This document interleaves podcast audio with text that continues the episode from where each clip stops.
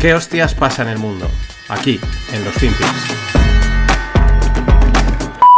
Was in banking for 25 years. Okay, so in finance? Mm-hmm. medical field. Physician, yeah. I've been a family doctor for 42 years. 2023 just started. How can someone start their path to becoming financially free in today's world? $100 a month at a 4 or 5% return on your money in 20 years, you'll be a millionaire. I like the old 10 10 80 rule. First 10% to God, second 10% to savings, investments, and then you live off 80%. Regardless of what you make, it works. The earlier you start, I mean, you can have a great nest egg by 45. If you're consistent, you'll do fine. And put, put away more than 10%, put away 15, 20%.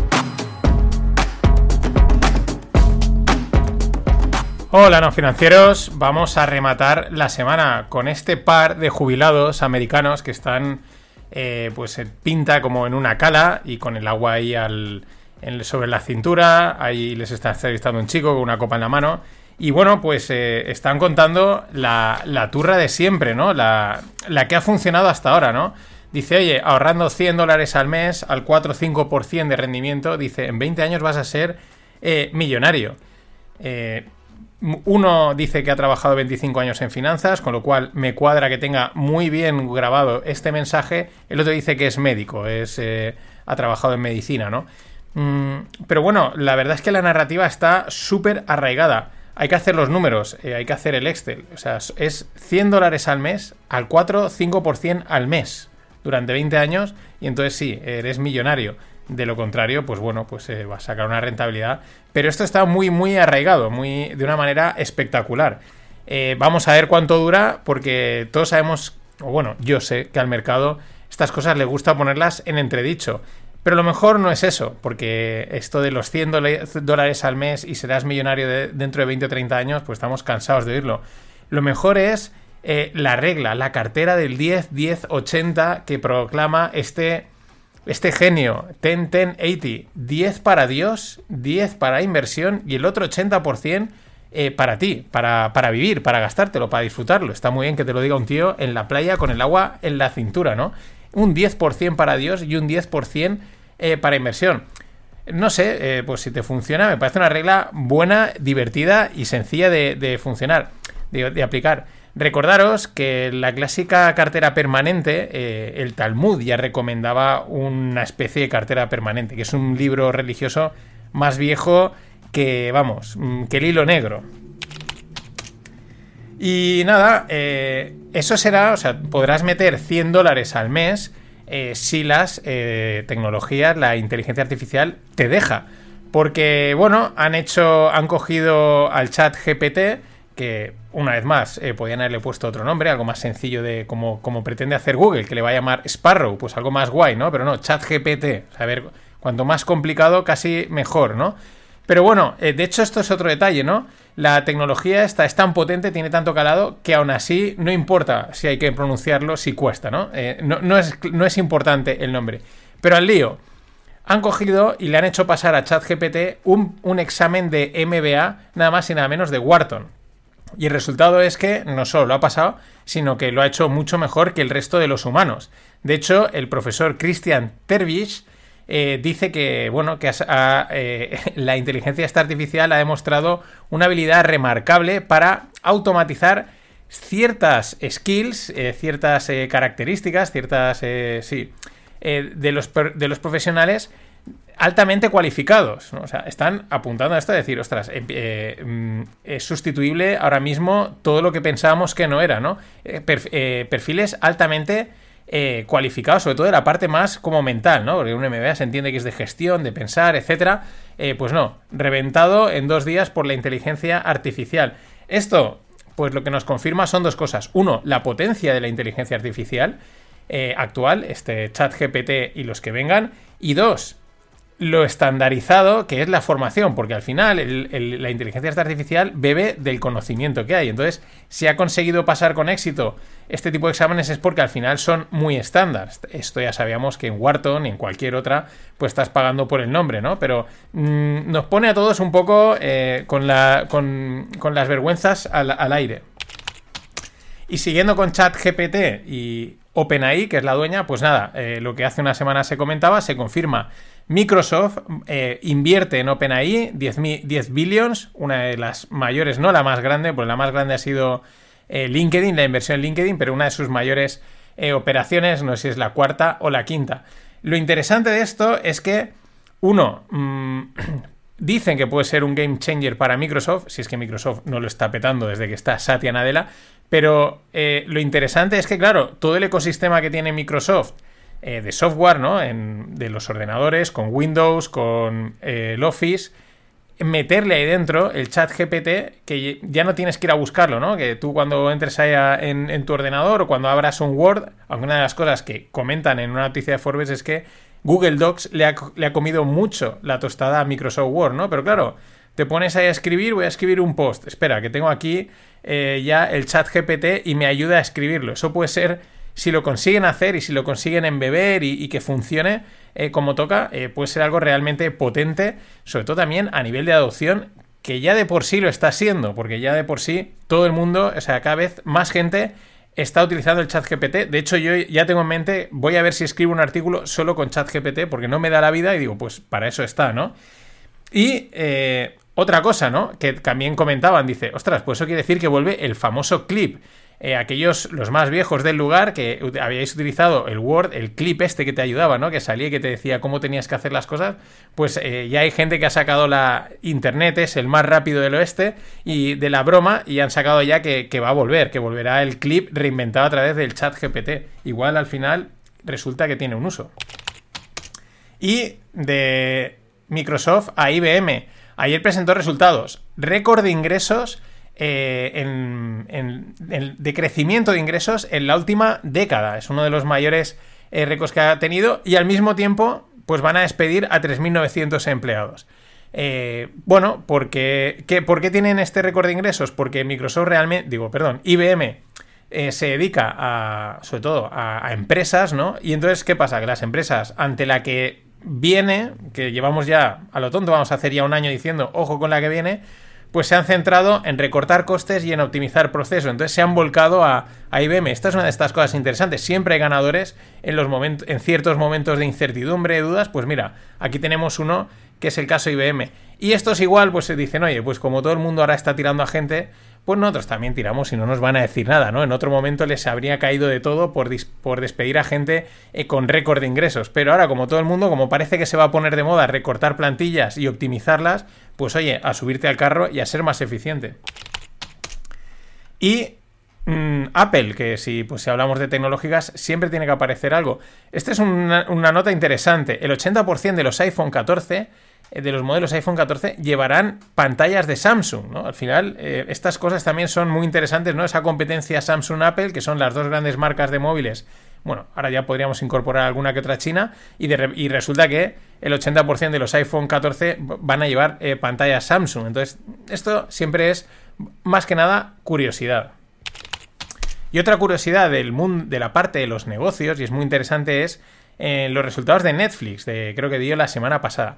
Resulta que se gasta 2,53 billions, se gastó el año pasado en marketing.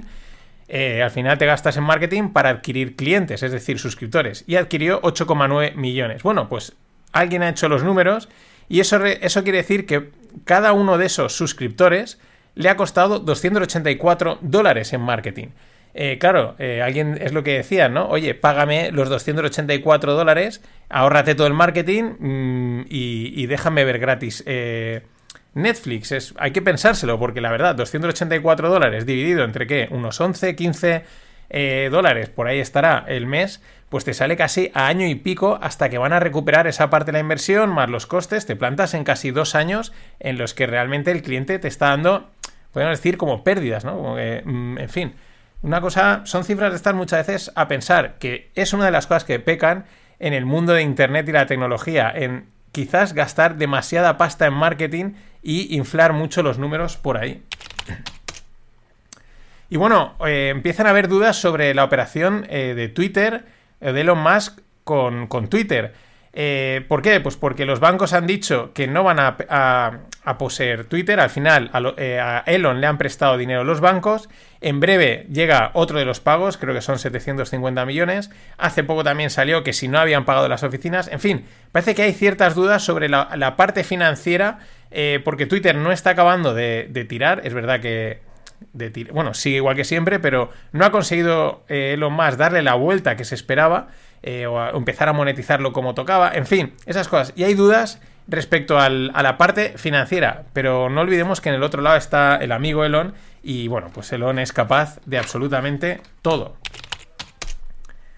Y esta semana eh, la empresa Hindenburg Research, que se dedica a hacer pues informes sobre eh, estafas, empresas que son que es mentira el volumen de negocio, en fin, son prácticamente short sellers, anunciaba que iban a, sacar algo muy potente, quizás una de las mayores estafas en los últimos años.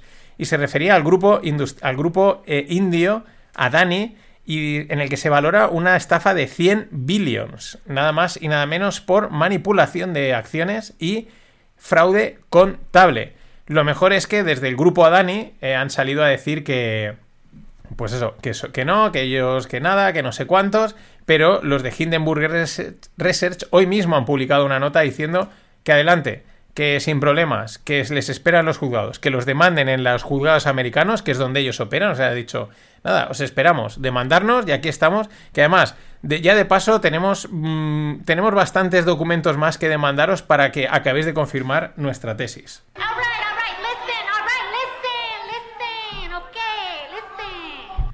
Y nada, con Alessandra Ocasio Cortez, con este Listen Listen, os recuerdo suscribiros a la newsletter del Club No Financieros, es gratuita, para recibir las lupas que van en abierto. Envío más o menos la mitad en abierto, la mitad en cerrado. Encerrado es que son solo para los socios. Pero bueno, hoy toca una lupa sobre inversión y monos, pero estaba solo para el club. Si queréis haceros socios del club, debéis de haceros socios, pues primero entráis en la newsletter y de ahí podréis eh, haceros socios. Que esta semana ya vamos a hablar de una cartera, mm, la cartera de Soltan.